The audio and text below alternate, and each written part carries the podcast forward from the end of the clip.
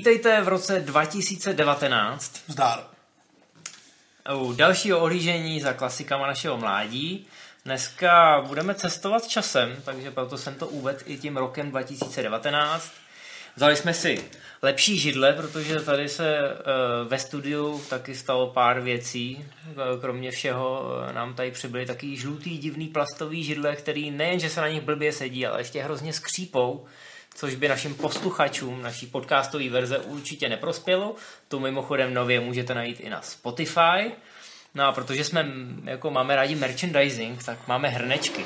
To není, že bychom si je nechali vyrobit, tohle jsou hrnečky Movie Zone, který ty v bytě už máš asi tak pátým rokem. Ale už tolik ne, my jsme měli posledních asi sedm krabic a z toho šest jsme rozdali na nějaký projekci a zbyla mi tam poslední, která je pro Karla.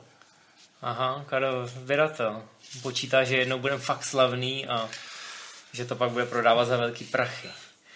No, tak vidíte, o hrnečky byste možná přišli, ale pokud byste ještě nějaký chtěli a hodně hlasitě jste se jich dožadovali, nebo triček, který občas máme na sobě, tak pořád se to ještě dá zařídit.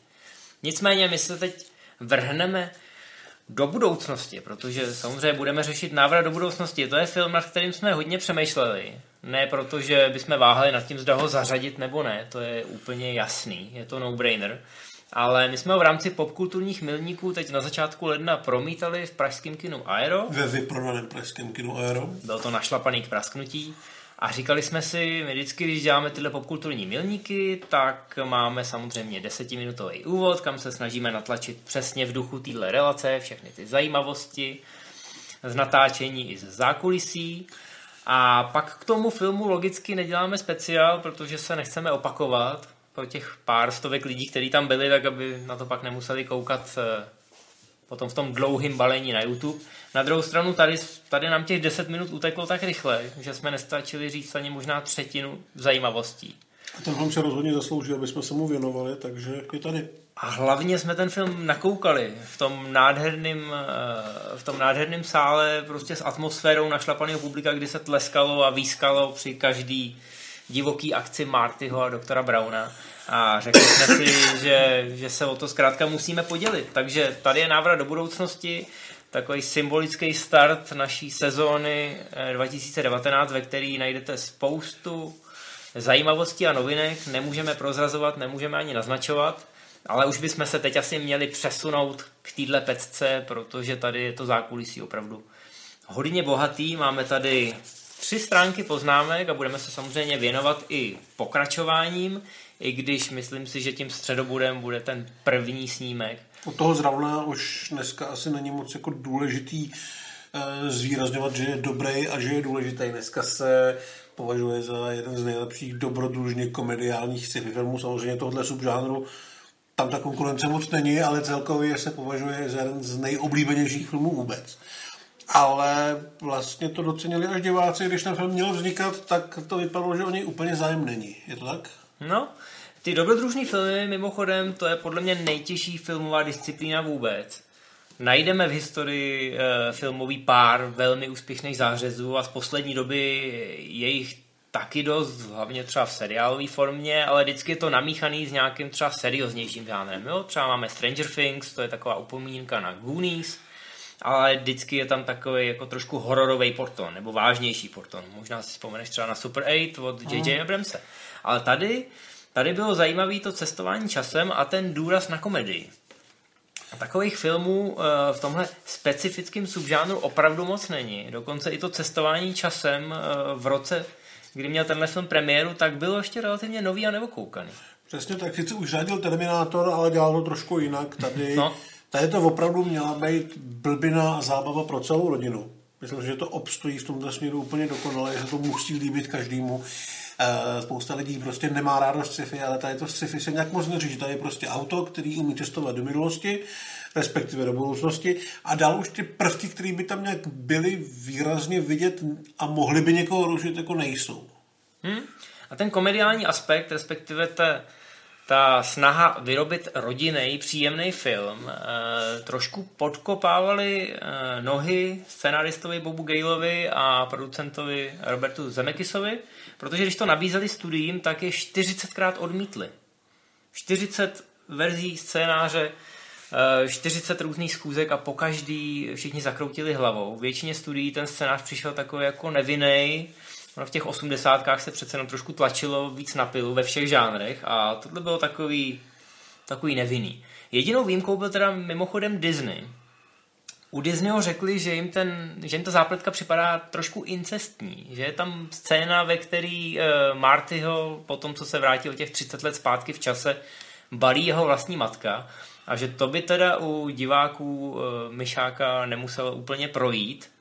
Zemekis se evidentně neporadil s Georgem Lucasem, který měl podobnou fintu ve Star Wars, kdy uh, Luke se líbá s Leou, jeho rodnou sestrou, ale Lukas měl tu výhodu, že v té čtvrté epizodě v Nový naději to ještě nikdo nevěděl.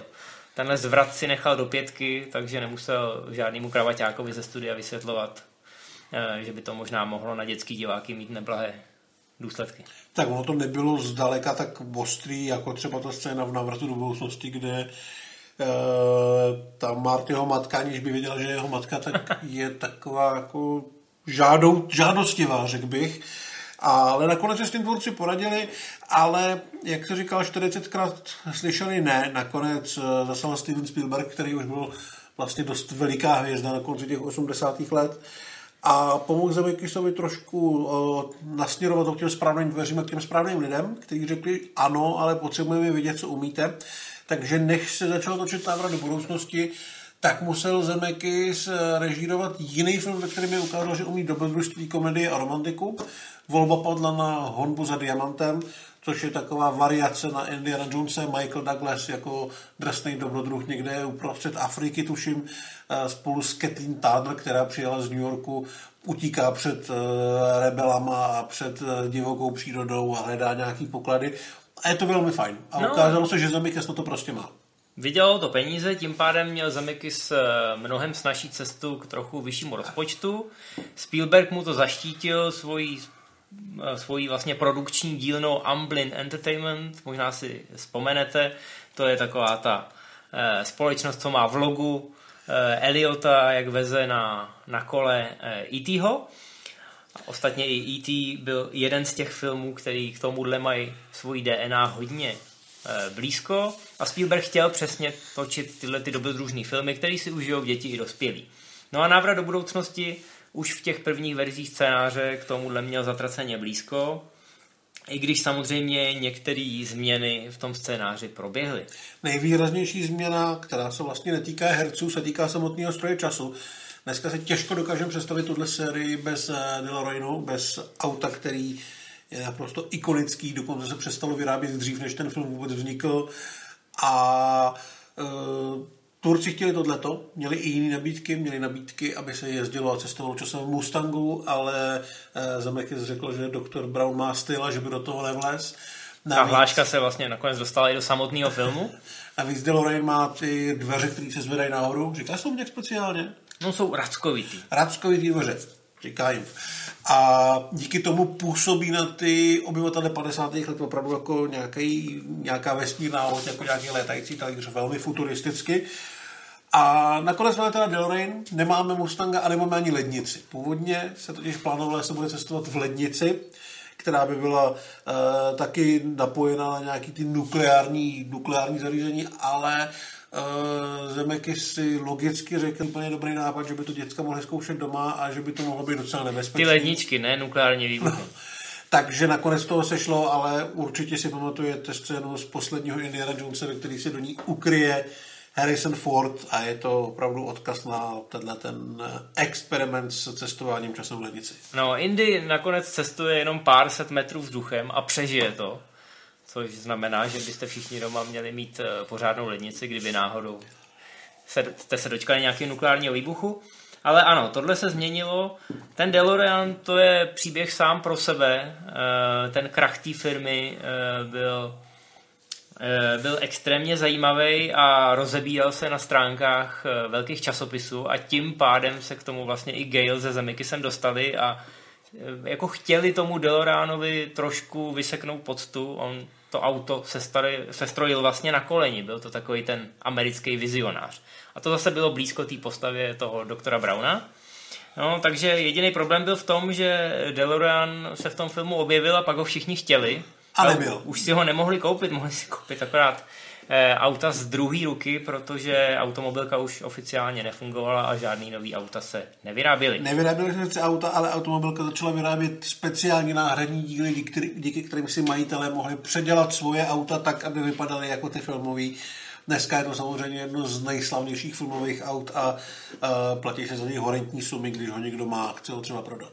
Je to naprostá ikona, přesně tak. Přitom původně to auto e, sice vypadalo hrozně hezky, ale mělo dost podměrečný motor a bylo vlastně tak pomalý, že fanoušci si dělali srandu, že těch 88 mil, které jsou potřeba k protržení té časoprostorové bariéry, vlastně ani nemůže udělat. E, jestli si vzpomínáte, tak e, v tom filmu má to auto takový velký digitální tachometr, aby si teda všichni všimli, že ta 880 se blíží to nebylo udělané jenom kvůli nějaký vizuální vějičce, ale protože tenkrát ještě pořád platil zákon, že tachometry aut můžou být jenom do 85. Aby lidi neměli, ty auta uměli jezdit rychleji než 85, ale ten tachometr to neměl ukazovat, aby to ty lidi nesvádělo k porušování předpisů. Mm. Takže na tom samotném tachometru je jenom těch 85 a jde tam ta ručička za roh a proto je tam ten digitální, aby vy jste tam viděli těch 8,80 těsně předtím, než se teda jako objeví všechny ty blesky a e, cestuje se časem. No auto se nakonec sehnalo, teďka byli důležitý ty herci. E, vedle DeLoreanu je tam samozřejmě Michael J. Fox a Christopher Lloyd. Pro ně to byly naprosto stěžení postavy, ani jeden z nich nikdy už nehrál nikoho slavnějšího a fanoušci si je s tím nad tím do dneška spojují. Dokonce Fox říká, že na něj lidi samotní volají McFly, přesně jak na něj volá Biff, uh, Biff Záporák ve filmu. Takže se mu to stalo i uprostřed džungle někde v Bhutánu, kde potkal bandu mnichů, ty ho poznali a evidentně měli nakoukáno. Ale mohlo se to týkat někoho úplně jiného. Protože... To je pravda, ale ještě než přejdeme k lidským hercům, tak Dobrá. Musíme, musíme připomenout, že jako první časem cestoval pes. Ano.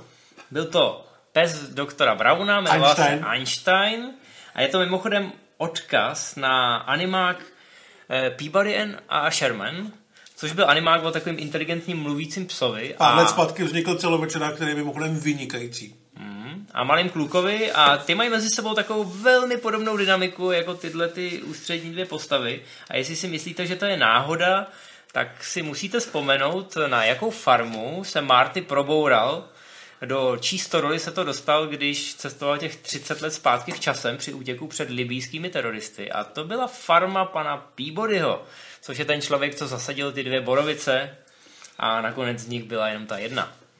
Takže to je jeden odkaz a e, pak je tam samozřejmě ten pes. Původně to neměl být pes. Měl to být opičák. Měl to být opičák, protože přece jenom to líp sedí k té postavě toho vědce, výstředního vědce, že bude mít nějakýho Eh, divného zvířecího mazlíčka a na kom jiným dělat experimenty, než na někom, kdo je nejblíž člověku. Měl to být šimpanz. Měl to být šimpanz a producenti okamžitě řekli, že filmy s šimpanzema jsou vždycky propadáky. Že to by teda neprošlo. No a někdo, někdo z té produkce ještě zmínil uh, z sérii dvou filmů od Clinta Eastwooda vždycky zvítězit a nikdy neprohrát, který nějaký peníze vydělali, asi teda spíš kvůli Eastwoodovi. Ale producenti měli připravenou další výmluvu, že tam byl orangutan. Takže není opice jako opice a samozřejmě producenti řekli, musí tam být pes. Filmy s eh, pejskama ty vydělají vždycky. Já myslím, že se nikdo nestěžuje. Já s tím nemám problém, ten Einstein je hrozně sympatický, má, má to jméno, že jo, to samo o sobě je samozřejmě skvělý. Ale teď se teda přesuneme k těm hlavním eh, lidským hvězdám. Uh, Christopher Lloyd, dnes, myslím, že s tou roli absolutně spojený byl vlastně až druhý v pořadí, koho tvůrci chtěli oslovit. První dostal šanci John Lithgow, což je charismatický, výborný herec, který celou kariéru hraje buď v komediích, anebo absolutní vraždící psychopaty. Mohli jste ho vidět v Cliffhangerovi, mohli jste ho vidět uh, v seriálu Third Rock from Sun. Já nevím, jaký byl český název, no, ale... Mimozemská, mimozemská rodinka schovaná, schovaná na zemi. Mohli jste ho vidět jako nejlepšího protivníka. Dextra vynikající byl v Kainově výchově, kde má asi čtyři roli. Zároveň blbnul v, ve filmu Volte mě s Velem Ferelem ve druhém táta je doma. Takže opravdu má ten herecký rejstřík takový poměrně extrémní do obou stran a do té role by byl dobrý, ale neměl čas. Hmm?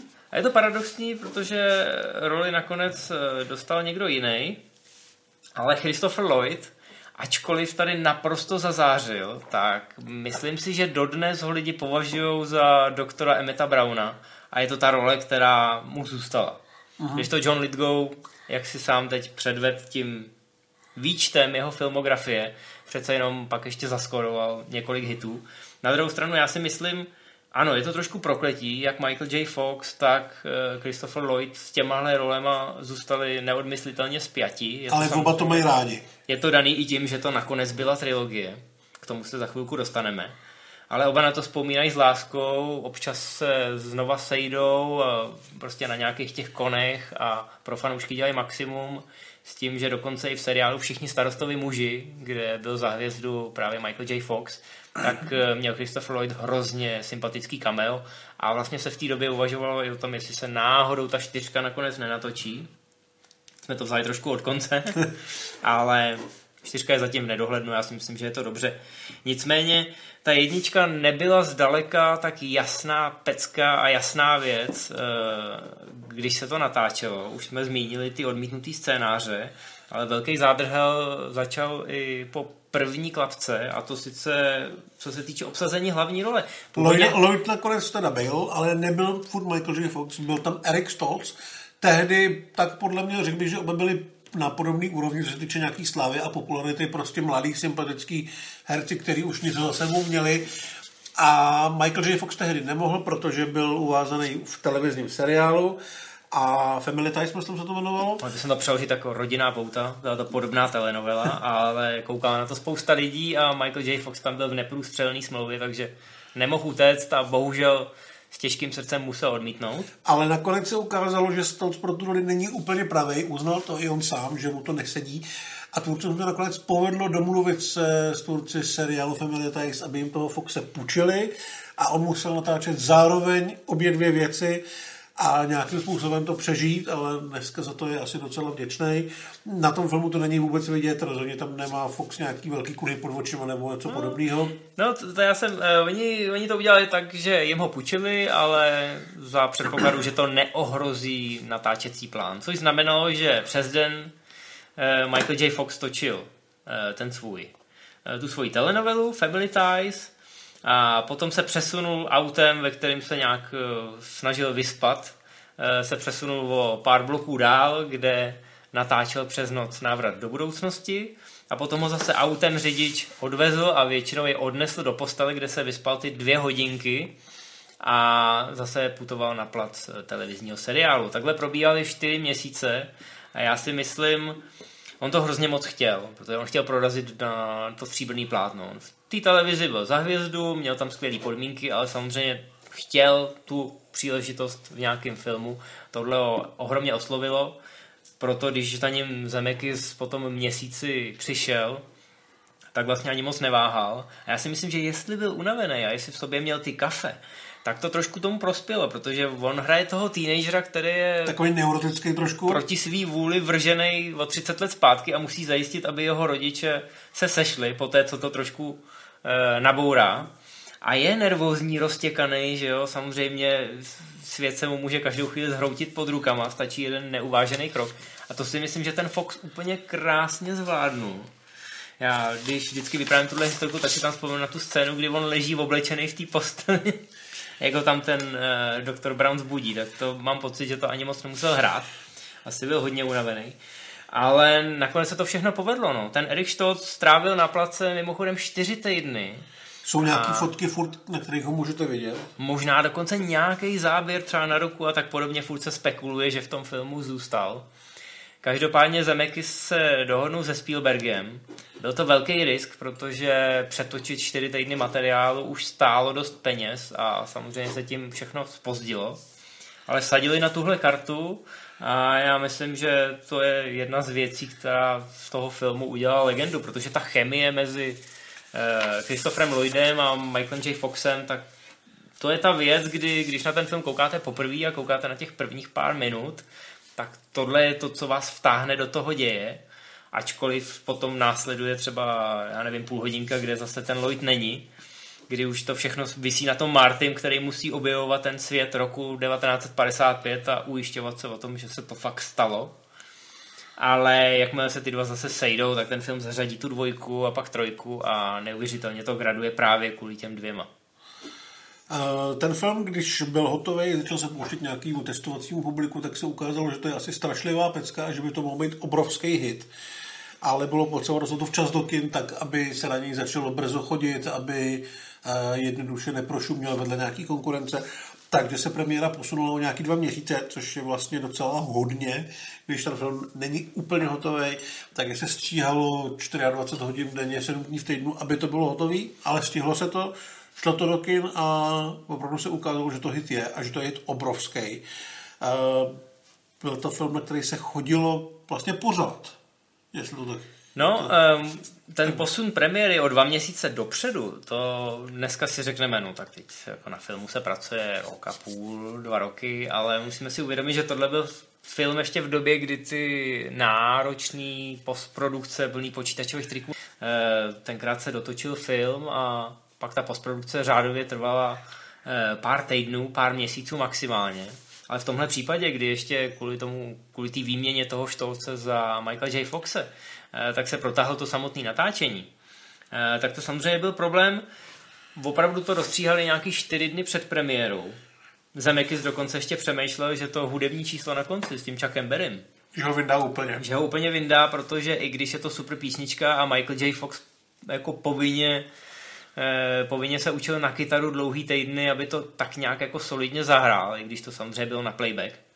No ale Zemekisovi došlo, že to tam vlastně je pět minut, který neposouvají děj, přemýšlel nad tím, jestli to vystřihne, nakonec to neudělal, my jsme za to rádi, protože ta scéna je výborná a ta písnička je výborná. No a když ten film šel potom do kin, tak on se rozjížděl relativně pomalu, ale startoval teda na prvním místě eh, v žebříčku eh, premiér. Potom třeba za dva týdny se objevil nějaký nový film, tak ho odsunul na druhý nebo třetí místo ale ten návrat do budoucnosti byl tak houževnatý, že se vždycky vrátil zpátky. Měl přesně takový ty dobrý recenze, lidi si o tom začali povídat, kamarádi na to brali jiný kamarády, takže nakonec se to vlastně to, v tom top tenu těch nejúspěšnějších premiér se to udrželo neuvěřitelných 232 dní. Což když si spočítáte, tak to je opravdu tři čtvrtě roku. No, dokonce se to promítalo v Bílém domě, a protože prezident Reagan je tam přímo zmíněný, a byl to velký narcis, tak uh, si několikrát nechal ten film přetočit zpátky. Jo. Musíte si uvědomit, že to nebyla videokazeta, to byla promítačka. To znamená, že se musela zastavit promítačka, musel se natočit znova to kolečko a pustit to znova. A říká se, že Reagan si to nechal pustit asi šestkrát za sebou. Nemohu věřit tomu, že o něm někdo mluví tak hezky. Eh, no nakonec to trhlo 200 milionů v Americe, byl to obrovský hit a už se samozřejmě plánovala dvojka i trojka. Ale pokud jsme to viděli někdy v poslední době, respektive pokud jste ho viděli na videu Blučku nebo VHS, tak jste si tam asi všimli, že v posledním záběru je pokračování příště. Zas až takhle optimistický ty tvůrci nebyli, když to vznikalo. Tyhle ty věci tam byly dodané až právě na ty domácí média ale v kině, v kině to nebylo. V kině se samozřejmě do té budoucnosti odletělo s tím, že když to bude úspěšný, tak by ta dvojka mohla být nakonec teda, jak si říkáme, ta dvoj, to bylo úspěšný tak moc, že mm-hmm. nebyla jenom dvojka, ale byla zároveň i trojka. Film byl chválený ze všech stran, vydělával veliký prachy, takže si tvůrci řekli, že do toho šlapnou pořádně. No, a, a ten, ten nápis se tam přidělal nikoliv na základě vysokých tržeb, ale až ve chvíli, kdy měl Zemeky 100% jistotu, že se žene jak Foxe, tak Lloyda do dvojky a v podstatě i jakoby zbytek toho castingu. Protože oni měli výborný nápad jak tu dvojku natočit, ale zároveň byl dost náročný. Oni si ještě trošku, trošku se střelili do nohy kvůli té poslední scéně v jedničce, kdy se vlastně eh, doktor Brown vrátí, tentokrát už s létajícím DeLoreanem a řekne Martimu a jeho přítelkyni Jennifer, že se s ním musí vrátit do budoucnosti, že jde o jejich děti. Jo? A nikdo tenkrát netušil, jestli ta dvojka opravdu vznikne. Byla to taková hláška zahazovací ale svým způsobem ve chvíli, kdy se teda odklepla, tak všichni čekali, že se teda poletí za A do budoucnosti a za B, že tam budou jakoby eh, McFlyovi děti. No a teď, teď kolem toho postavit scénář, jo, když už jsme to slíbili. Takže s tím, byly trošku, s tím byly trošku problémy. Navíc se teda rozhodlo, že se bude dvojka a trojka točit souběžně. S tím, že oba ty filmy jsou vizuálně a atmosféricky na celý taky velmi odlišný. No, dvojka se odehrává, asi všichni víme, v roce 2015. Ale znamená... zároveň se díváme do roku 55, zpátky do roku 85, který jsou trošku jiný, takže je taková hravější a vlastně je docela náročnější na, na pozornost těch diváků. Rozhodně. A potom máme trojku, která se odehrává ve westernovém roce 1885, tuším. Což byl mimochodem nápad Michael J. Foxe už na place jedničky, že říkal, že to by bylo docela dobrý, kdyby se oni dostali do doby, kdy byli kovbojové a indiáni a Zemeckis si to tak nějak jako schoval za ucho a nakonec to použili. Lloyd měl mimochodem taky vlastní nápady, říkal, že by chtěl, aby vznikla čtyřka, která by se odehrávala v antickém Římě, ale toho už se asi nedočkáme. No. Nicméně, proč se natáčela dvojka s trojkou souběžně? E, za prvý kvůli penězům, ale za druhý, protože Michael J. Fox se mezi tím znova vrátil do svých family ties, do svých rodinných pout a všichni víme, že tyhle soap opery jsou nekonečný, takže Zemeckis se bál, že, že už ho nikdy nezíská. A že když mu kejvnu na ten jeden film a vypadalo to, že teda rodinný pouta budou mít nějakou delší mezeru mezi sezónama, tak si řekl, tak tohle je naše možnost, tohle je naše šance, natočíme rovnou dva filmy. No a jak jsme říkali, že se Michael J. Fox nevyspal při natáčení té jedničky, protože musel přebíhat z jednoho placu na druhý, tak tentokrát to čekalo Roberta Zemekise, protože zatímco Michael J. Fox už točil jenom filmy, měl pauzu od té televize, no tak Zemekis si to bohužel vymyslel tak, že zatímco dvojka se natáčela na stejných placech jako jednička, to znamená ve studiu, kde bylo postavené městečko a náměstí a celý Hillville, tak trojka, ta se postavila o několik set mil dál, někde uprostřed eh, pouště, kde postavili kompletní westernový městečko a Zemekis musel přebíhat z jednoho placu na druhý, což... Ne přebíhat, musel přelítávat, to, to fakt bylo no, no, no, což bylo hrozně brutální. On vlastně, on vlastně vždycky natočil kus natočil kus na tom westernovém městečku v době, kdy už ta dvojka byla víceméně plus minus hotová, ale zároveň se vždycky musel vrátit, aby zkontroloval, jak probíhá střih. Za ten byl víc zodpovědný ten scénárista a producent Bob Gale, Nicméně Zemeckis to chtěl mít všechno pod kontrolou, zpětně trošku nadává na to, že tu dvojku trošičku odfláknul, co se týče té tý dějové soudržnosti, protože zároveň musel mít furt v hlavě natáčení té trojky. A jestli jste dvojku viděli, tak asi tušíte, že to hraní s těma časovými liniema a co se změní tady a tamhle, tak to je fakt náročný. Možná je to i jeden z důvodů, proč ta dvojka byla kritikou přijata trochu hůř než ta westernová trojka tak ta trojka je prostě jednoduchá, tam se šoupli do westernu, všichni si vypadali jako kovbojové a dělali bordel na divokém západě. Ve druhém filmu opravdu střídáme několik časových rovin, které se ještě vzájemně, vzájemně nějakým způsobem ovlivňují a měnějí. Do toho byl problém, že z, sice se povedlo za Mikkelsovi sehnat zpátky Lloyda s Foxem, ale ne všichni herci dorazili. Měnila se vlastně jeho přítelkyně, kterou od druhého dílu hrála Elizabeth Chu. Mm-hmm ale zmizel Crispin Glover, představitel jeho táty, který v jedničce měl poměrně stěžení roli, ale ne tak stěžení, jak si myslel, když si říkal o peníze u dvojky a tam mu teda řekli, hele, tak nazdar.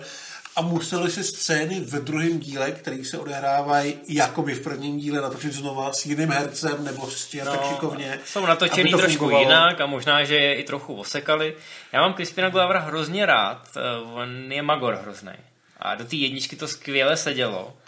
Na druhou stranu, dokud jsem si nepřečet v chytrých knihách, že byl ve dvojce nahrazený dublem nebo někým, kdo vypadá podobně, tak bych si toho nikdy nevšimnul. E, takže tohle museli trošku osekat. No a zároveň zkrátka to cestování v těch jednotlivých časových rovinách trošku místama asi skřípe, když se na to zaměříte. Já osobně mám dvojku hrozně rád, asi jsem ji viděl ve věku, kdy jsem to tak nějak nevnímal a celou tu trilogii považuji za jednu z nejvyváženějších trilogií. Určitě. Možná i proto, že je tak krásně semknutá, jsou tam všechny ty postavy, je tam výborný Thomas Wilson, který hraje Biffa ve všech těch dílech. A hrozně si s tím vyhráli, hrozně si vyhráli s make-upem. Zároveň tím, jak to vznikalo eh, v těch podmínkách, že tu první jedničku si museli trochu vybojovat, dvojku, trojku, už měli volnou ruku, ale zase je tlačil čas, tak se to nikdy dostalo do takové té fáze těch velkých vysněných projektů a úspěšných sequelů, kde těm tvůrcům se to malinko nespadne pod rukama, protože si můžou dělat, co chtějí a zjistí se, že ty kompromisy jsou vlastně dobrý, protože je nutí vymýšlet nové věci. Tady furt si to zachovalo až do konce trojky tu energii, kterou měla ta jednička, i ty nápady, i ten spát a proto to tak dobře drží pohromadě. Hmm. Té dvojce museli být hodně kreativní, někdy byli až moc kreativní. Když jsme se bavili o těch McFlyových dětech, tak myslím si, že to rozhodnutí, že si je všechny zahraje Michael J. Fox, bylo možná trochu přes čáru, ale na druhou stranu tenhle film si mohl dovolit jít občas přes čáru a publikum mu to žralo. Na tu budoucnosti vlastně tvůrci strašně užili tím, jak tam vymýšleli ty uh, reklamy, které vlastně ožívaly, jak se lítalo na hoverboardech, jak se chodilo v botech, který se tam zavazují. Mimochodem, myslím, že je někdo nedávno vyrobil, měli jsme to kdysi ve výplachu. No to ale i hoverboard vzniknul. Uh, oni to udělali chytře, oni když přemýšleli, jak udělají tu vizi budoucnosti, tak původně měl na tom dělat vedoucí výpravy z jedničky, ale ten mezi tím udělal Blade Runnera. A oni se trochu báli, že on bude chtít tu budoucnost udělat trošku temnější. Jo. Tak ho nahradili a řekli, uděláme tu budoucnost tak trošku optimistickou. A dokonce ještě řekli, že použili takový pravidlo, že 20% věcí tam bude takových jako, že je nikdo nikdy neviděl a 80% bude jen takový jako aktualizovaný. Jo, ale že, že bylo povědomí. Je tam vlastně i ten bar, do kterého Marty vleze a to je vlastně retro bar, že jo. Takže on se vlastně na chvilku ocitne v těch 80. letech, ale zároveň je to vlastně muzeum.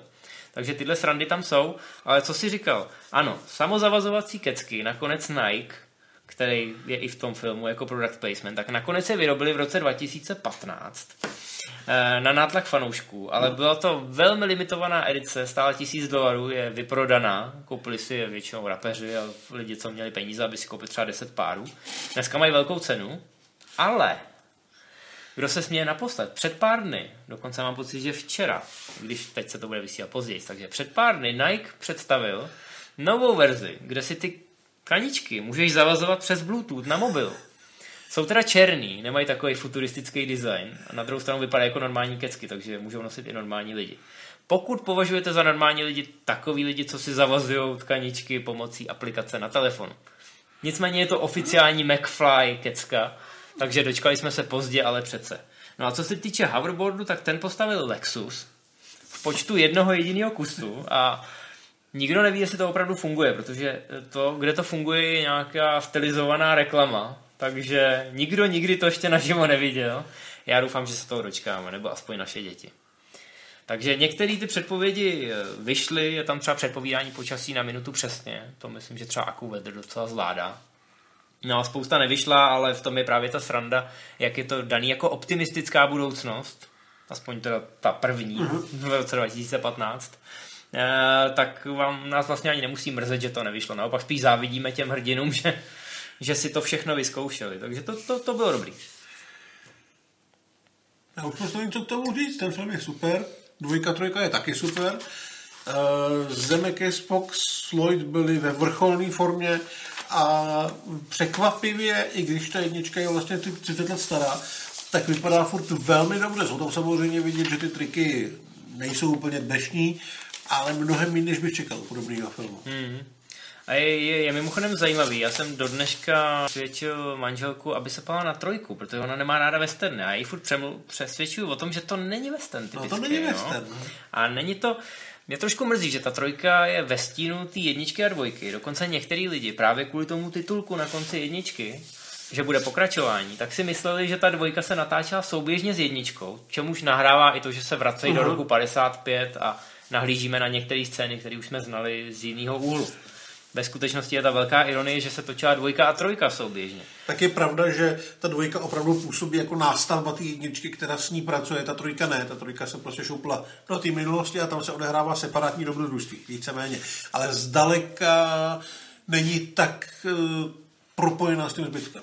Hmm, ale líbí se mi, že je tam spousta je tam spousta věcí, nejsou to jenom ty jednotlivé postavy, které už si při nakoukávání třeba druhýho, nedej bože třetího filmu krásně pamatuješ a užíváš si ty jednotlivé niance, zvlášť té trojce, kdy, která se vlastně odehrává o století hmm. dřív, ale už tam zkrátka vidíš, že tam jsou některý jakoby předchůdci těch postav, ke kterým se teprve dostaneš, že jo, a je tam i ten Biff, i když hraje teda jinou postavu a, a doktor Brown, který se tam samozřejmě přicestoval, tak jako on umí využívat ty vynálezy, které ještě nejsou vynalezený, že jo? a dává to tomu takovou jako hezkou dynamiku, zároveň jsou tam odkazy na Clinta Eastwooda a na různé další věci.